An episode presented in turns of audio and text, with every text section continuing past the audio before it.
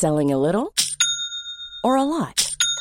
Shopify helps you do your thing however you cha-ching. Shopify is the global commerce platform that helps you sell at every stage of your business. From the launch your online shop stage to the first real life store stage, all the way to the did we just hit a million orders stage. Shopify is there to help you grow. Shopify helps you turn browsers into buyers with the internet's best converting checkout. 36% better on average compared to other leading commerce platforms because businesses that grow grow with Shopify. Get a $1 per month trial period at shopify.com/work. shopify.com/work. Det har blivit dags att checka in. Ja, bikt och bedrift, BB. Mm. Ja, BB, det har jag inte tänkt på. Nej, nu, nu jävlar förlöser vi.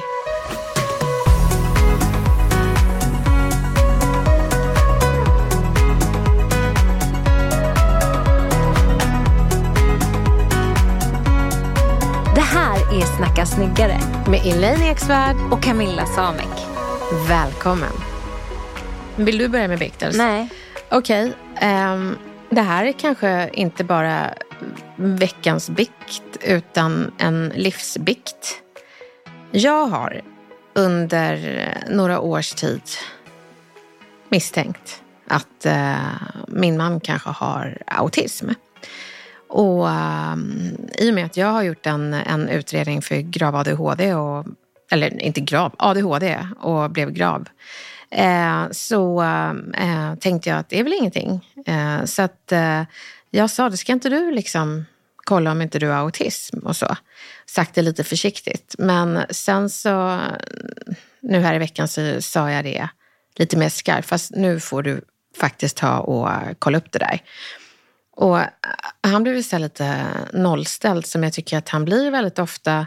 Och då sa jag det, alltså jag, jag fattar inte vad du säger. Jag kan inte läsa dig. Så då tänkte jag att då måste ju han ha autism eftersom 15 år och jag fattar inte vad han säger. Eh, så. Min, min man är också god vän med min, eh, en av mina närmsta vänner och barndomsvän Gabby. Och eh, de hade ett snack på så här kanske två timmar, vilket jag tycker är jättehärligt. Och hon, hon ringer upp mig och säger, Elaine, du det här med att du sa att eh, Gustav behöver genomgå en diagnosundersökning för autism. Ja, sa jag. Du kanske ska be honom om ursäkt för det? Jag bara, eh, va? Varför det? Det är ju ingen förolämpning. Alltså det är ju bara en diagnos. Jag är en diagnos. Jo, sa hon, men det, det är ganska okänsligt att bara säga så. Jag bara, nej, det är det väl inte. Jag hade kunnat göra en autismundersökning om det var så att jag misstänkte det. Och då säger Gabby, speaking of, eh, din, din eh, ADHD-undersökning och rapporten, liksom, det, det brukar ingå autism där, att man kollar om man har det. Och jag var så här, nej, nej, nej, det är en ren ADHD-undersökning. Men nu- är det så att, att Gabby är lärare och hon, hon har upptäckt massa tjejer. Hon vet liksom att, att eh, ADHD-diagnos in, innefattar autism. Så då säger hon, har du läst rapporten? Och jag svarar, ja. Nej, det kanske jag inte har. Det är 15 sidor. Så jag gick ju till sista sidan och där stod det grav ADHD. Och då säger hon lite mycket, men Elaine läs den och kolla bara. Jag bara okej. Och sätter jag mig när min medicin pikar så där vid 12 och läser, för då orkar jag läsa 15 sidor av tråkig rapportering. Och så står det Elaines lillebror har autism och eh, även Elaine har drag av autism som eh, kommer att förstärkas när hon tar sin ADHD, nej, ADHD-medicin. Så liksom, jag är autistisk. Jaha, också? Ja. Så jag ringer upp Gabby och eh, säger jag är autistisk och hon säger nej. och eh, får liksom så här flashbacks kring när jag, eh, ja, ja men när, när, när jag liksom börjar färgkoordinera vår bokhylla i flera timmar och kan inte sluta. Och eh, så här, vilka nyanser, vilken färgskala är det? Och min mamma tittar hon bara, Elaine, du måste sluta nu, du måste äta. Jag bara, ja, ja, men jag måste göra färdigt det här. Och hon har suttit där i tre timmar, sen går hon hem och sen kommer en kompis hem och driver lite med mig och säger, men Elaine, ska inte de största böckerna vara till vänster? säger hon. Nej, jag är klar med färgkoordineringen. Och då tittar jag på bokhyllan med, med nya ögon och bara, nu måste jag göra om det här. Det förstår du. Hon bara, men jag skojar bara. Nej, det här går inte. Och det var det som var så roligt med Gabby. För jag pratade med henne och sa det, har du märkt att jag har de här dragen? Och hon sa det, ja. För att ibland har jag berättat någonting för dig och sagt att det här det den här personen sa till mig gjorde mig ledsen och då kan du säga, ah vad tråkigt. Och sen så kommer en liten konst, inte konst, en paus och så säger du, varför blev du ledsen? För jag fattade inte riktigt. Så, så det är lite mellan raderna. Eh, också att jag gör folk upprörda i mitt raka språk. Jag menar alltid väl, eh, men, men det kan landa illa. Så jag kröp ut i korset med ganska lång näsa till Gustav och sa att eh, det är jag som är autistisk. Ehm, och han var så här, nej, är det så? och jag sa det, jag borde ju förstått det när jag faktiskt sa, jag förstår inte vad du säger. Och då är det jag som inte förstår. Så nu har ju sedan dess, och det sker ju ganska ofta, förr sa jag säkert fem gånger om dagen, jag fattar inte vad du säger. Anklagande. Men nu säger jag det ödmjukt, jag förstår inte riktigt, vill du förklara för mig? Så det, blir, det har blivit mycket snällare bara på några dagar. Och det är väldigt fint. Jättefint ju. Jag älskar att ha fel. Är det så? Ja. För när andra har fel, då är det bortom min kontroll. Det är ingenting jag kan göra någonting åt. Det är upp till dig att göra någonting åt det. Men när jag har fel så vet jag att jag fixar det. Och det är lugnt. Liksom. Så eh, det är otroligt skönt. Men jag, jag, det här är bara, jag kommer inte komma ut som det. Utan det här har jag alltid haft och jag är fortfarande jag. Men jag förstår ju varför jag eh, har lätt att bli rak. Och jag förstår till exempel när jag eh, fick vara retorikexpert för SVT och de sa liksom, gud vad modig du är som, som säger det här om statsministerns tal, att det var tråkigt. Och jag var så här, ja, jag förstod inte vad som var modigt. Det var ju tråkigt. Men då är det massa saker man ska ta hänsyn till som inte jag förstår. Jag tror faktiskt alla skulle känna på en släng av autism. Det skulle bli så lite kränkt då. Det var min vikt. Hur, hur känns det för dig Camilla? Make sense eller vad tycker du? Ja men det kanske det gör. Ja. Nej men det är väl mer ibland när jag ger dig en komplimang eller sådär så är det inte alltid den landar. För det är inte alltid du förstår om det är en komplimang eller inte. Så ibland det här att läsa mellan raderna mm. är jag inte säker på att du alltid gör. Du, man behöver berätta för mig vad man menar. Mm. Uh, men det tycker jag också man ska berätta till alla. Ja. För, vi, för jag menar, skit i diagnoser. Vi har olika kulturella bakgrunder. Vi, vi lägger olika värderingar i olika sorters komplimanger. Vi har olika uppfostran. Det kan vara att du har fått komplimanger kring prestation och fått höra att komplimanger om utseende är fel. Så tar någon illa upp, men du menar väl. Så jag tror att bara berätta sin intention och vad man menar. Det, du gav mig en komplimang här i början. ah, du har glittrigt äh, läppglans på dig. Och jag, jag Fast det, jag sa det inte riktigt så. Va, vad sa du då? Åh, nu har du det där glittriga med ett stort leende på läpparna. Sa jag det. Sa du så? Mm. Ja, men där hör ju inte jag vad fint, vad bra. Nej. Vilket fint läppglans. Utan du konstaterade det. Då, då lämnas jag ut och, utifrån, är det här bra eller dåligt? så det, och det var en mega komplimang. Jag älskar dina glittriga läppar. Det var en mega komplimang. För du älskar mina glittriga läppar. Det är fantastiskt. Det är den tar jag. Tack.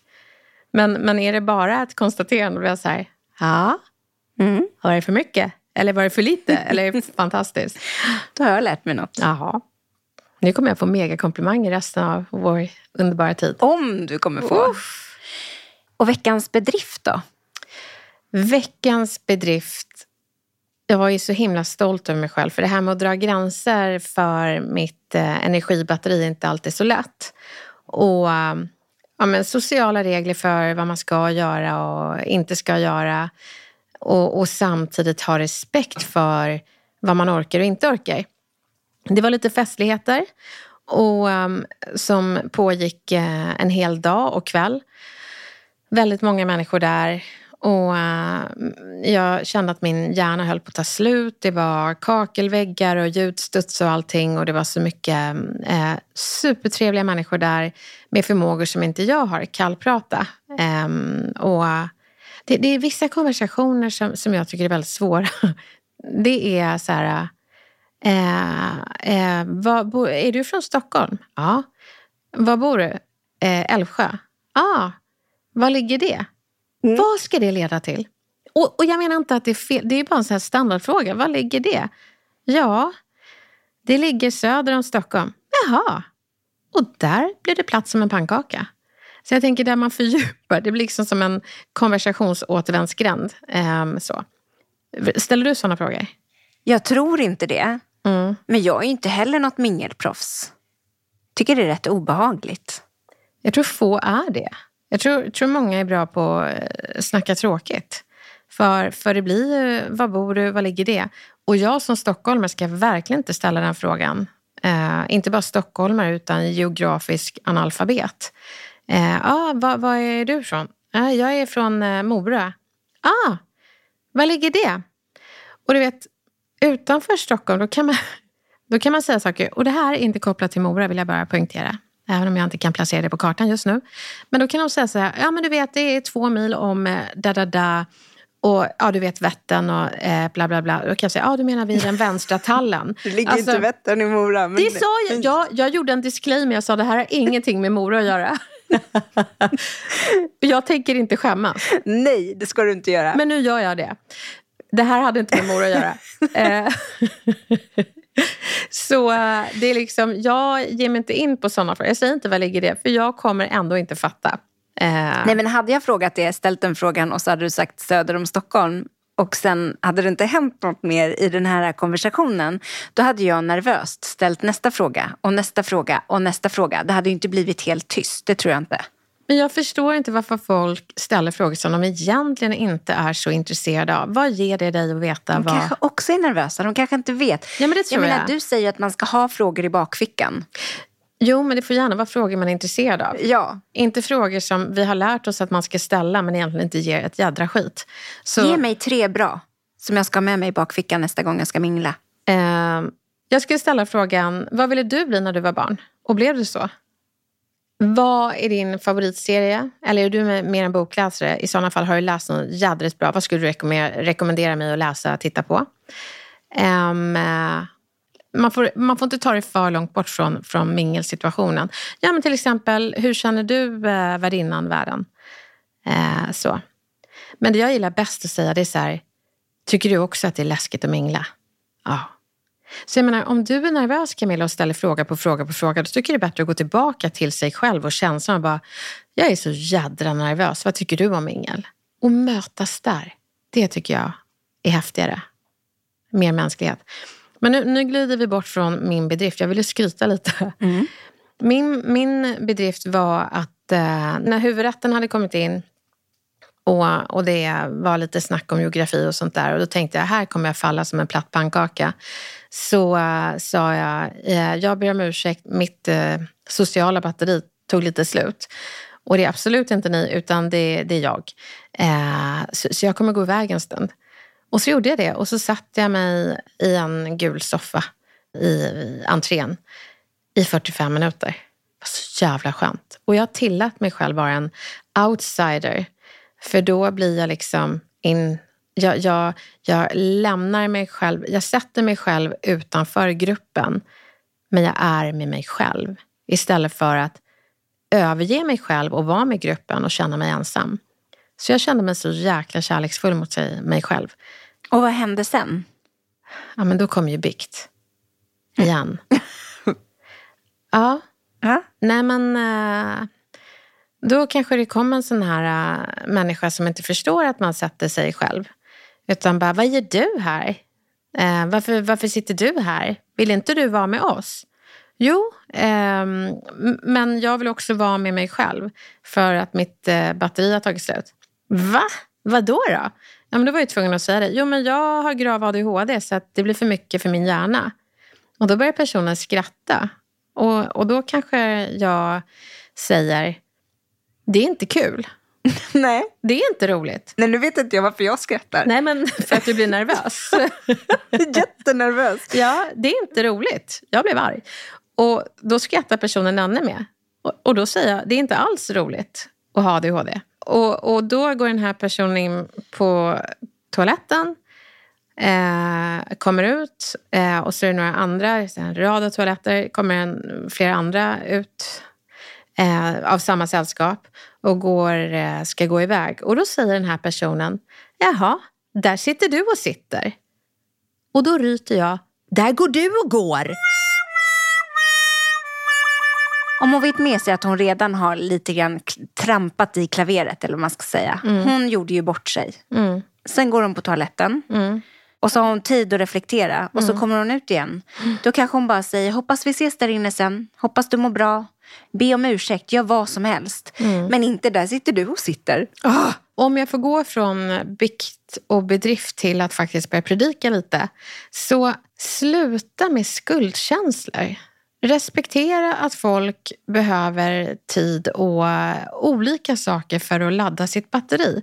Bara för att du tycker det är så himla härligt och hela tiden umgås och vara med folk så, så betyder det inte att alla andra gör det. Och att, och att andra inte tycker om att hela tiden vara i ett socialt sammanhang betyder inte att de inte gillar er utan att de gillar att vara med sig själva.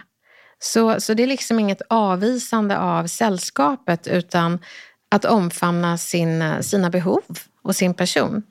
Och, och, här pratar jag inte bara om diagnoser utan också introverta som liksom gör våld på sig själva och umgås och eh, är med på mingel och jajamän, jag äter lunch med er kollegor så att inte ni känner er avvisade istället för att bara säga nej men ha det så kul, jag vill gärna, jag, jag äter med mig själv, jag behöver ladda mitt batteri. Eh, men var inte så tråkig. Shut the fuck up. Säg inte var inte så tråkig. Men vad då vill inte du vara med oss? Säg inte så. Utan du, ha en fin lunch, vi ses sen. Och som jag sagt förut så finns det olika sätt att visa kärlek eller uppskattning på. Och, och för mig är ju kärlek utrymme, det har jag nämnt. Och att bara få vara accepterad för det. Utrymme. Ta ditt utrymme, vad härligt. Var snäll mot dig själv. Och, och, och du gav ju förslaget, du kan också säga eh, hoppas du kommer till oss sen. Och det är en fin tanke, men där kan du också bygga skuld. Att man, att man istället säger, det, jag förstår ju så här, åh vad fint jag är önskad. Eh, men jag, det, allt jag vill ha är acceptans för att jag tar mitt utrymme. Så säg bara, ta ditt utrymme, vi kanske, vi kanske ses sen, hoppas du mår bättre. Men det var ju bra, nu har vi också fått lite tips och råd på hur man ska förhålla sig till någon som faktiskt behöver sitt utrymme. Då ah. säger inte jag hoppas du kommer tillbaka till oss sen nästa gång. Men jag tycker det är fint att vara önskad. Så då hade jag kanske sagt det. Jag är så glad att ni vill vara med mig. Men tack för att jag får det här utrymmet. Fint. Mm. Nu får du. Ska jag bikta mig nu då? Ja. Ja. Det är lite jobbigt för att jag tycker inte riktigt om mig själv i det här läget men det är väl det som är bikt. Det har börjat bli lite av en tävling eh, om vem som sover minst av mig och min man just Nej. nu. Jo. Och det är solklart jag som sover minst. Har du siffror på det? Ja, men alltså siffror och siffror. Vi är båda rörande överens om att det är jag som sover minst. Men han är också rörande överens om att jag behöver mycket mindre sömn. Och det är också sant. Men han har inte sagt det? Nej, han säger ju inte det. Men är det så du tolkar det? Så det är du som berättar vad han menar? Ja, det är jag som berättar ja, vad han ja, menar. Jag skulle bara ja, kolla det. Ja. Du fick väl en liten bikt i bikten.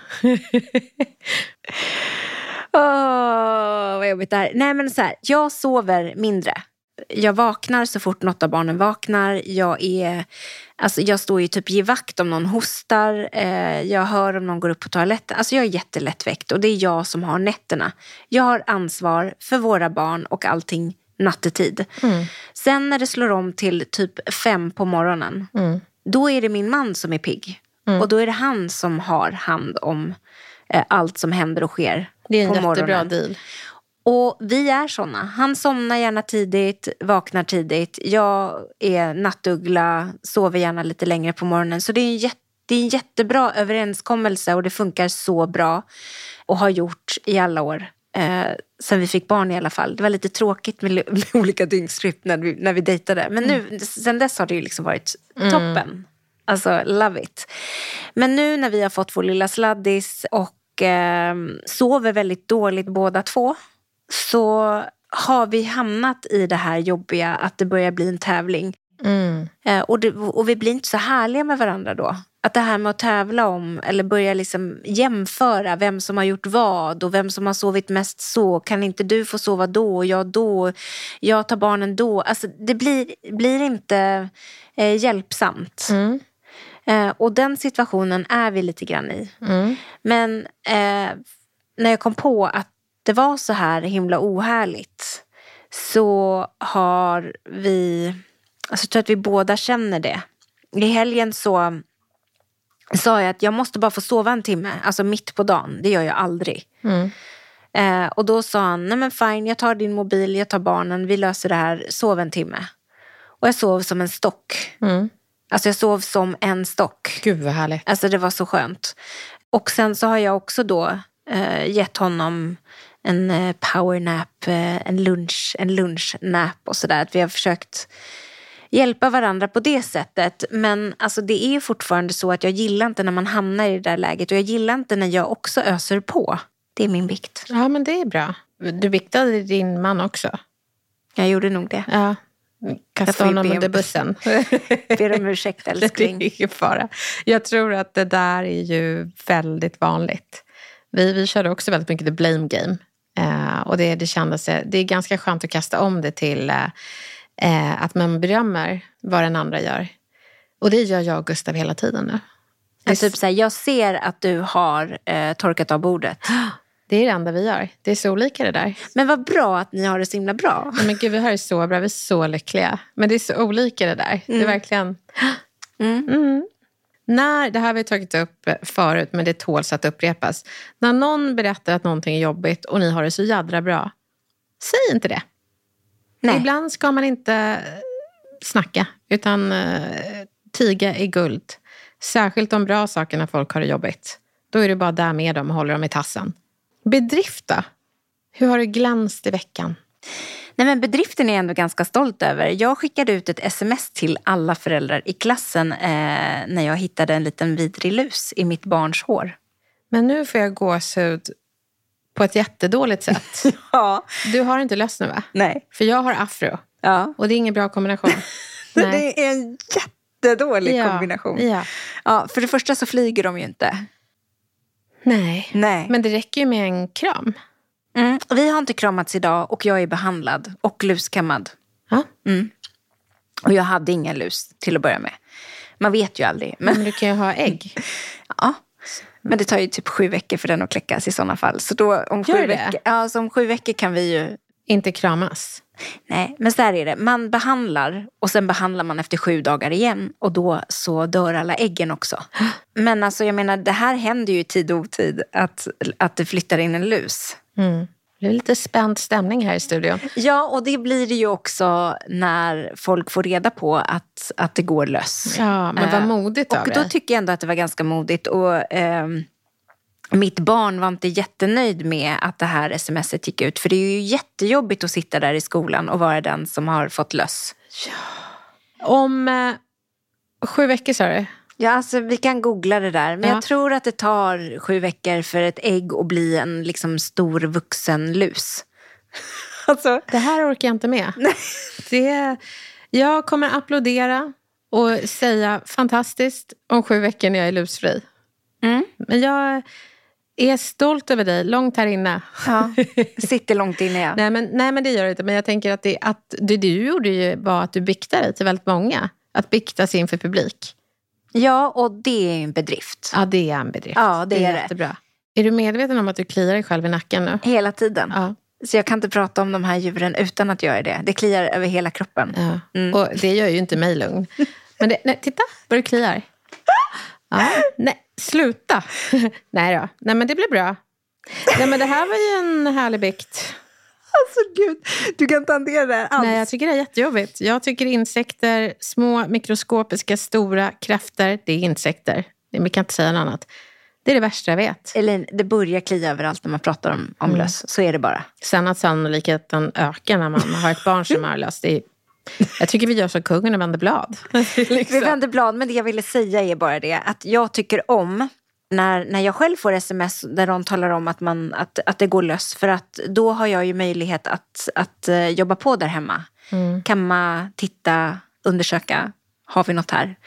Eh, för att annars så blir det ju bara, det tar aldrig slut. Nej. Nej. Men man gillar, ju, man gillar det ju efter en tid. Men det var väldigt många som skrev tack. Det uppskattade jag. Ja. Du hade inte varit en av dem. Nej, jag ber om ursäkt. Men det är mer, jag, jag tror att jag är mer primitiv nu för att jag, jag sitter bredvid en lusfarm Mm.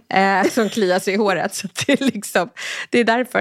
Och nu blev jag en lusfarm. Förstår du vad hemskt? Vad, förstår du vad svårt det var att skicka det där smset? Ja, och om sju veckor kommer jag ge dig kudos Ja. när jag är lusfri. ja. Ja. Nej, men det är bra. Det blir sju långa veckor det här. Det blir det. Vi, eh, vi går vidare. Vi går vidare. Vänder blad. Ja.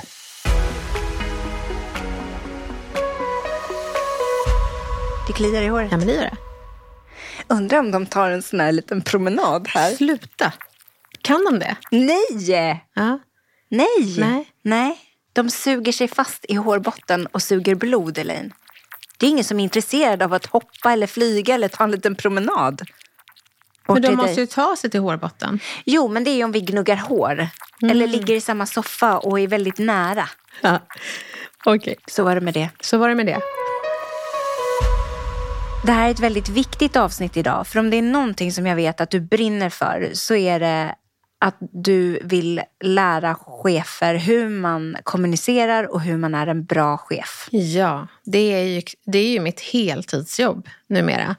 Um, det var för, för ett år sedan så tog jag beslutet att nej, jag ska, jag ska retorikträna ledare i kommunikativt ledarskap. Och eh, för det här att vara ledare, en ledare med någon som leder vägen, så eh, det är ett personalansvar och då behöver man ta ansvar. Det är inte någon som bestämmer, det är någon som mer servar för att folk ska kunna vara en arbetskraft och eh, leverera. Så jag, jag vill verkligen hjälpa ledare, men jag inser att det oftast är de anställda som behöver hjälp eftersom alla ledare är inte bra. Nej, och det märker ju vi väldigt tydligt när vi tittar i våra meddelanden från våra lyssnare. Att det är väldigt många som uttrycker att de har dåliga chefer och att det kan vara väldigt utmanande för ens arbetsmiljö och för ens motivation på jobbet. Och att eh, det finns väldigt många tydliga, vanliga tecken kan man säga på hur en dålig chef är. Ja, och det, det jag tycker är lite synd det är att det är nästan som en avgrund mellan chefer och anställda för att man, man tror sig som chef att ja, men jag menar ju väl och, och jag vill vara en bra chef men har ingen aning om hur de anställda mår. För ingen har sagt någonting, men det man glömmer bort är att de anställda vågar inte berätta.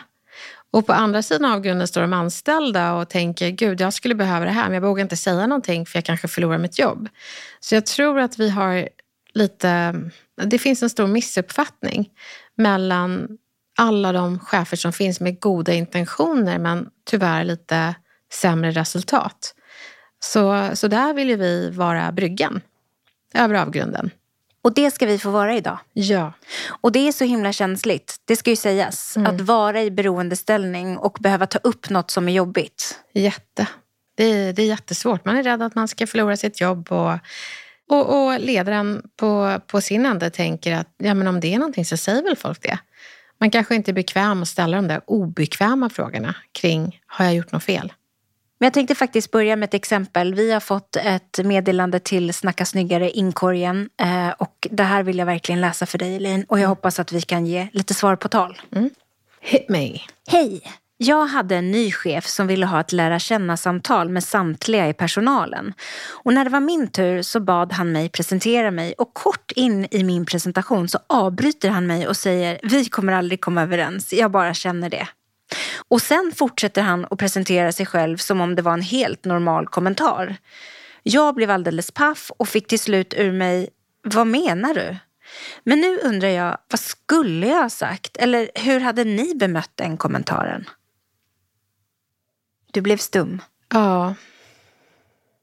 Men det är därför jag jobbar med det jag gör, för det förekommer sådana här äh, chefer.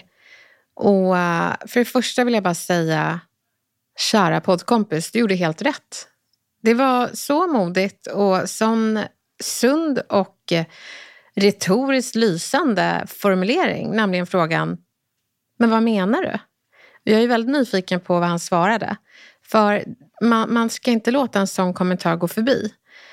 Och om det dessutom är ett lära känna-samtal och det är en ny chef, du har fått ditt jobb, du ska känna dig peppad över att jobba här och, och då känna att den personen som ska leda mig säger vi kommer aldrig komma överens. Det är ett jättestort problem som man inte bara kan babbla förbi. Och dessutom kidnappa din presentation genom att presentera sig själv. Det är så mycket galenskap det här. Ja. Inte bara i meningen utan också kontexten för där meningen uttrycktes. Det är, det är inte klokt.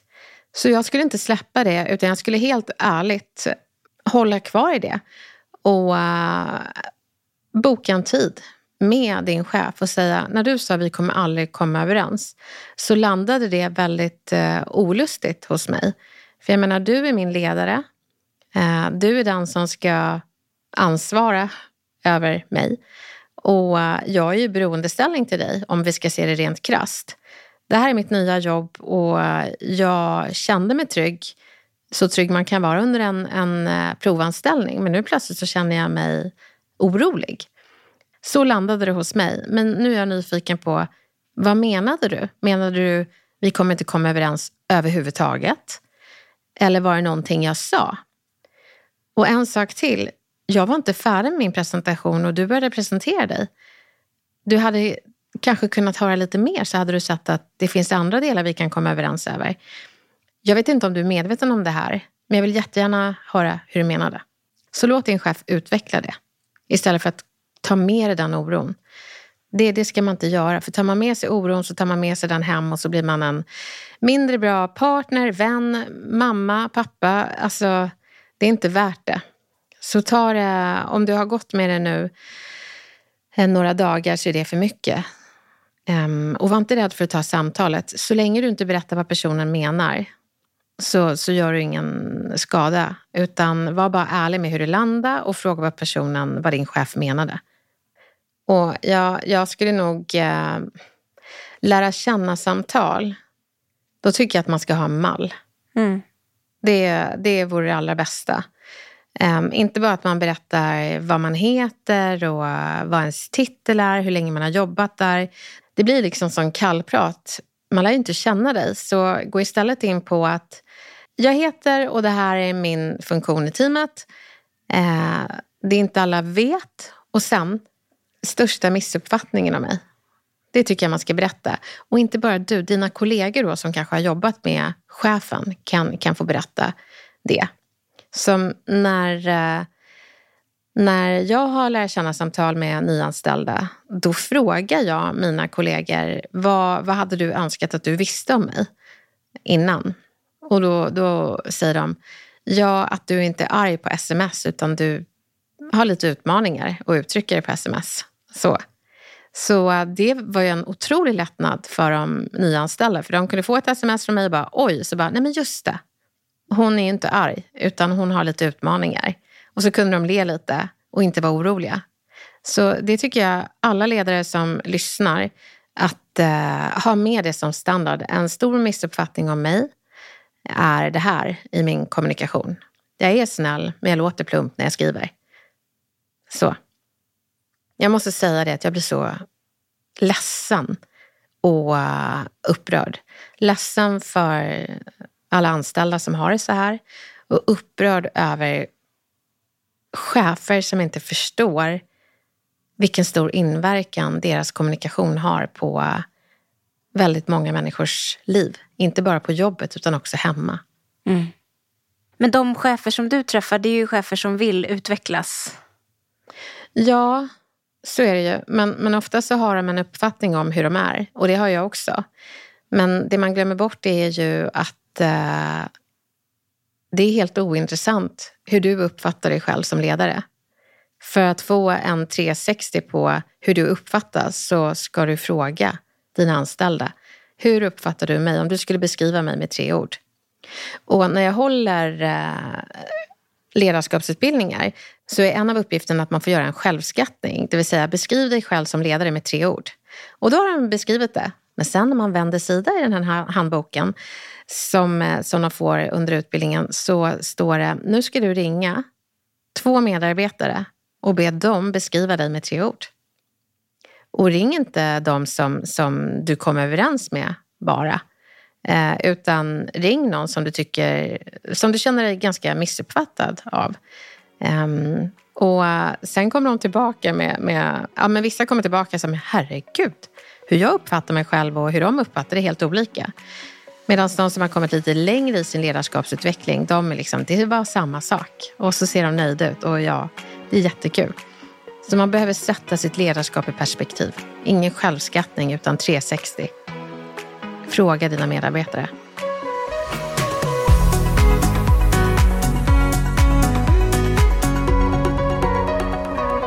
Hur kommunicerar man med en dålig chef för att uttrycka sina behov och sin oro utan att hamna i en konflikt? Jag tror att eh, man behöver backa bandet lite och gå till det mentala och tänka att chefen inte är dålig utan chefen hade varit dålig om hen hade haft exakt samma livserfarenheter, uppfostran, kulturella bakgrund som du har. Men eh, någonting som gör en lite mer eh, Eh, ödmjuk och kanske mindre rädd, det är att den här personen har ju faktiskt inte upplevt allt jag har upplevt. Om jag hade betett mig sådär med, med alla erfarenheter jag har så hade det varit extremt dåligt. Jag har ingen aning om vad den här personen har för erfarenheter. Så eh, jag tänker att eh, utgå från att intentionen är ju att göra sitt allra bästa. Alla gör sitt allra bästa utifrån det, de erfarenheter som de har. Och det behöver inte betyda att resultatet är bra, men det är ändå det bästa. Så um, om jag tänker till ledarskap så, så uh, är ju det även, det viktigaste ledarskapet är ju föräldraskap.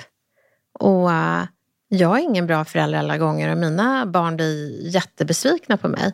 Och jag kräver inte av dem att de ska tänka att men mamma gör så gott hon kan utifrån de erfarenheter hon har. Herregud, inte. Jag tror att man får en mjukare approach. Om du är dömande och tänker det är en dålig chef, dålig, dålig förälder, eh, då tror jag att man blir ganska bitter och tänker att äh, det här är ändå hopplöst. Så då, då, då blir man passiv.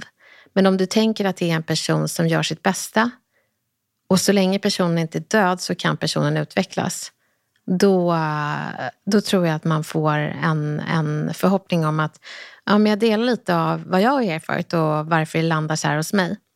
Så jag skulle säga någonting i stil med att eh, min intention med att eh, säga det här till dig är att eh, jag vill att vi ska få en bra professionell relation. Och eh, jag vill berätta hur det du sa landade. Och sen vill jag veta hur, vad du menade. Ehm, men, men du känner ju inte mig och var jag kommer ifrån så jag tänker berätta hur det landade och förklara varför.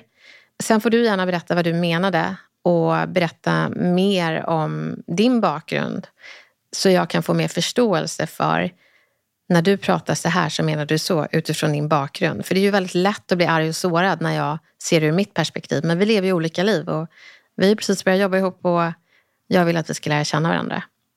Och är det så att man har en chef som man känner har varit dålig väldigt länge så, så kan man säga, vet du vad, um, jag tror att vi behöver börja om.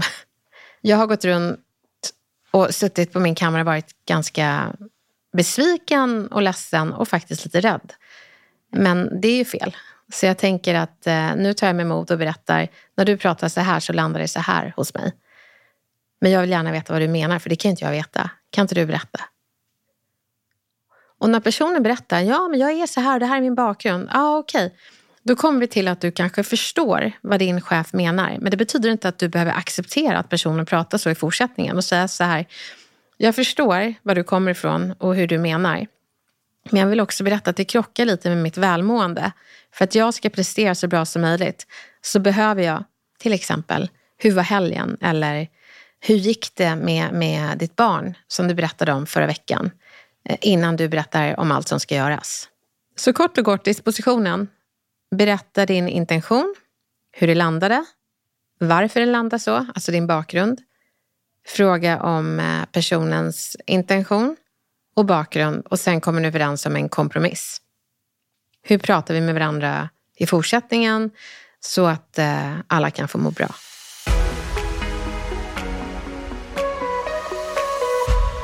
Men det kan ju uppstå konflikter också när man försöker hantera en svår chef. Mm. Och då tänker jag så här, vad finns det för bra retoriska strategier man kan använda sig av Mm. i ett sånt läge? Mycket det kommunikativa och retoriska handlar faktiskt i det mentala. Så man behöver gå tillbaka till knoppen innan man går till kommunikationen. Och det är att eh, i Sverige så har vi ett nationellt eh, syndrom och det är att vi är konflikträdda. Men eh, se det inte som att du ska bråka utan se det som att du ska lösa någonting och behandla inte konflikter som en surdeg. Låt den inte jäsa utan eh, ta tag i den. Och det är aldrig för sent. Det finns, det finns inget bäst före-datum för konflikter utan bäst att du tar den så att den inte tar energi från dig. Så eh, jag skulle säga det att de vanligaste fallgroparna när det kommer till konflikter det är att man leker telepat och säger du menar, du är arrogant, att man håller på med personliga påhopp. Så då går man ju och attackerar person, men det du ska attackera är ju saken som hände. Sträva inte efter att ha rätt, utan att det ska bli rätt. Och där tycker jag Björn Natthikos eh, Jag kan ha fel är jättebra. Att man utgår från det. Jag kan ha fel och jag är inte ute efter att ha rätt, utan jag är ute efter att det ska bli rätt mellan oss. Så om du kommer på någonting jag har gjort får du jättegärna säga det, så det blir rätt mellan oss. Ehm, jag vill att det ska vara högt i tak mellan oss och tryggt. Så. Så berätta inte vad personen menar, berätta hur det landar. Se inte konflikter som att bråka, se det som att lösa. Och tänk inte, ah men gud det har gått ett år, utan tänk, jag tänker inte bära med mig det här ett år till. Ta tag i det och lös problemet. Du bråkar inte, du löser. Men okej, vi har försökt. Man kanske inte lyckas lösa någonting. När tycker du att det är dags att överväga att lämna en arbetsplats på grund av en dålig chef? Det är när du känner att chefen eh, delar säng med dig mentalt. Det vill säga att du tar med dig den där dåliga energin hem. Du blir en eh, eh, sämre partner, mamma, kompis för att du har ingenting över. Um, så, så då är det nog dags. Och också om du märker att chefens reaktion på feedback är samma reaktion som stekpannor har på fett. Teflon, det bara rinner av. Så eh, jag skulle säga det att eh, om du har försökt alla strategier som du har fått här på Snacka snyggare-podden och det fortfarande är status quo så eh, tänker jag att eh, det är dags att gå. Då har jag ett retoriskt råd och det är ta ditt kroppsspråk, res dig, gå till datorn, sätt dig vid tangentbordet och sök efter ett nytt jobb. För det finns inga pengar som är värt att du är barskrapat i ditt energikapital. Man jobbar ju för att leva och om du efter jobbet inte orkar live life, då är det inte värt det. Så då är det dags att gå. Men hur säger man upp sig snyggt då? Jag tycker att man ska vara så ärlig man bara kan. Jag brukar säga det till eh, ledare att det egentligen inte handlar om att medarbetaren ska säga upp sig snyggt utan att du ska sköta det snyggt. Och det är att ställa en väldigt viktig fråga i de här exit-samtalen och det är vad hade varit en dealbreaker för att du skulle kunna ha stannat? Vad hade jag kunnat gjort annorlunda? Vad hade du behövt för att jobba här två år till? Jag vill kunna behålla sådana som du i fortsättningen. Berätta. För är det någon gång en anställd kan vara ärlig, 100% ärlig, det är när de inte längre är beroendeställning till dig. Det är ju för sent för dig att behålla den här personen. Blir det inte för sent att utvecklas så att ni blir en arbetsplats som lyckas behålla den kategorin av personer? Så den frågan ska man ställa. Alltså det tar ju så enormt mycket på krafterna att ha en dålig chef. Så är det ju. Men skönt att veta att man inte ska vara rädd för att ta det där samtalet. Och inte vara så rädd för det heller. Nej, var inte rädd. Var kommunikativ.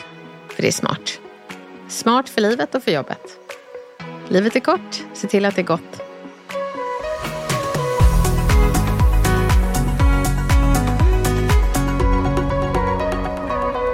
Men om vi vänder på det lite då. Och så tänker vi på alla chefer där ute som tänker, okej, okay, men jag vill verkligen vara och bli en bra ledare? Ja, och det vill jag också säga att det finns så många fantastiska chefer där ute som blir helt oh, illa till mods, perplexa och bara herregud, jag visste inte att jag gjorde det här. Så man kan ha de bästa intentionerna och så blir det lite fel. Och det är helt, helt okej, okay, för du är inte en gud, du är människa. Så se det inte som ett misslyckande, se det som att du har identifierat ställen där du kan utvecklas. Så jag har några saker. Jag har sex tips och det är en bra ledare lyssnar till 70 procent och resterande 30 procent så uh, kan man leda. Så du behöver se dig själv som en coach. Och vad gör en coach för att det ska bli en uh, match man vinner? Jag vet sportmetafor, men de är så jädra bra.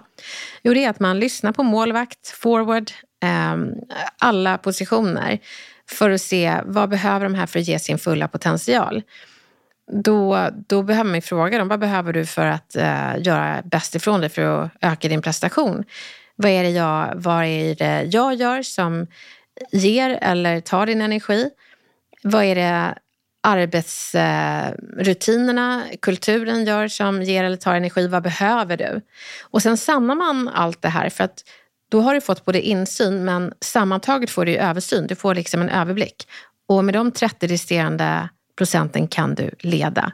Så lyssna, men förvänta dig inte att de ska berätta för dig utan förekom och fråga först.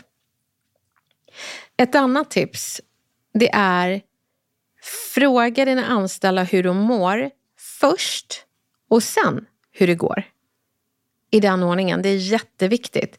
För det är väldigt många ledare som har som rutin att fråga men hur går allting? Men då ser du liksom inte hur det går med rätt glasögon. För om det går dåligt, då är det så här, då kanske man går in i det här, men gör så här och så här och så här. Men då behöver man backa bandet och fråga, men hur mår du?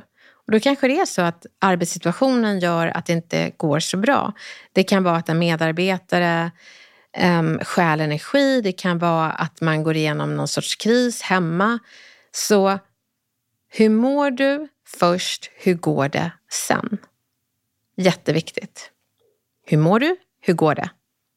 Mitt nästa tips är att vara en energiförvaltare. Vi pratar om arbetskraft, men arbetskraft är ju att man tar hand om kraften hos arbetarna. Och vad behöver de då? Jo, energi. Så eh, att man faktiskt kollar med sina medarbetare om de känner att de har energi och att du också förstår som ledare att du förvaltar inte bara resultatet, inte bara det du tar hand om, utan du behöver ta hand om personalen, det vill säga arbetskraften som skapar resultat.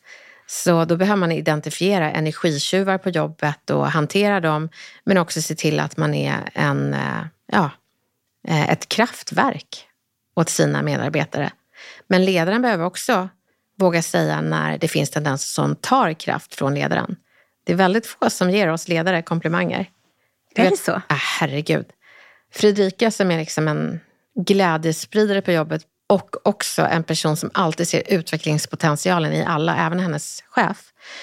Och hon, hon sa häromveckan att eh, Elin, jag märker verkligen att du har tagit till dig av min feedback och du är så en himla bra chef. Och vet du, det är motsvarigheten till att höra du är en himla bra mamma. Man blir så här, tack! Man är helt svältfödd på sådana ord. Så uh, kom ihåg det, att när, när en chef gör bra ifrån sig, glöm inte att säga det. Och det här, en ledare är prestigelös och vet att uh, jag är inte Gud, utan jag är en människa som har fått äran att ha ansvar över min personal. Så uh, en ledare väntar inte på feedback utan rullar ut en, en bekväm matta att gå på för att folk ska våga ge feedback. Så skapa en arbetskultur där feedback är eh, liksom en del av arbetsklimatet och alla ser det som att ge mina kollegor, min ledare, chans att utvecklas. Så att göra motsatsen, att ruva på feedback, det är nästan taskigt. Alla ledare behöver förstå att du bestämmer inte du leder. Det är jätteviktigt. du ska liksom inte vara en, en, en liten diktator som så här, med gällröst gnäller att det är jag som bestämmer. Då är det, liksom, då är det prestige. Du, du, ska, du ska vara den här coachen som... Ja, du ska vara en hybrid mellan en coach och cheerleader som, som liksom säger Hörru, du fixar det här. Och en sorts vän som frågar vad behöver du? Och, och sen också ibland en ledare som har den här översynen och säger det är hit vi ska. Jag vet att ni ser er situation, men vi har åtta andra situationer och jag har lyssnat på alla er och kommit fram till att det är hit vi ska. Det är eh, jätteviktigt. Och för att bygga det förtroendet behöver varenda en av de här 8, 10, 20 känna, ja men jag litar på dig för du lyssnade på mig, jag kände mig hörd och då litar jag på att du gör det med de andra också. Och mitt sista och allra viktigaste tips är nog att en ledare är inte rädd för konflikter. Däremot är du rädd för att låta bli att lösa dem. Så en konflikträdd chef ska inte vara chef. Och jag brukar säga att det är den dåliga nyheten, men den goda nyheten är att du kan lösa konflikterna och sätta igång och göra det nu. För annars hopar de sig. Man vet ju själv som en person, har man en konflikt, hur mycket energi det tar. Men tänk dig att, du alla, att det finns fler anställda som har dem. Det, det blir jättemycket att ta hand om. Så ta hand om dem fort. Det är jätteviktigt. Det är mina tips till dig som är ledare och lyssnar. Och är ni fler där ute som eh, jobbar 9 till 5 med det ni känner är en dålig chef. Är inte chefen död så finns det utvecklingspotential. Och eh, jag vill mer än gärna ge verktyg för hur du bemöter din chef på bästa sätt. Så hör av dig till Snacka snyggares eh, Instagram eh, direktmeddelande så, så ska du få verktyg för att göra det eh, riktigt snyggt. Och ni som är ledare och misstänker, herregud, tänk om mina, mina anställda sitter och mår dåligt och jag stjäl energi från dem. Så, så hör av er också, så kan jag hjälpa dig att förekomma och uh, faktiskt ställa frågor innan de behöver skramla ihop mod för att våga prata med dig. Egentligen tycker inte jag att någon medarbetare ska behöva samla mod, utan jag tycker att eh, chefen ska bädda för att det är en kultur där det är högt i tak och man som ledare kan vara trygg med att om jag har gjort någonting så är jag trygg med att mina medarbetare vågar berätta det. För de tror inte att jag är en walking dead zombie utan de tror att jag kan utvecklas för att jag lever. Lycka till alla chefer där ute. Och alla anställda, alla föräldrar och varenda kotte där ute. Ta hand om ditt energikapital och ge alltid folk chans att utvecklas. Alla kan snacka snyggare. Tack snälla för idag. Tack själv. Vi hörs snart igen. Det gör vi.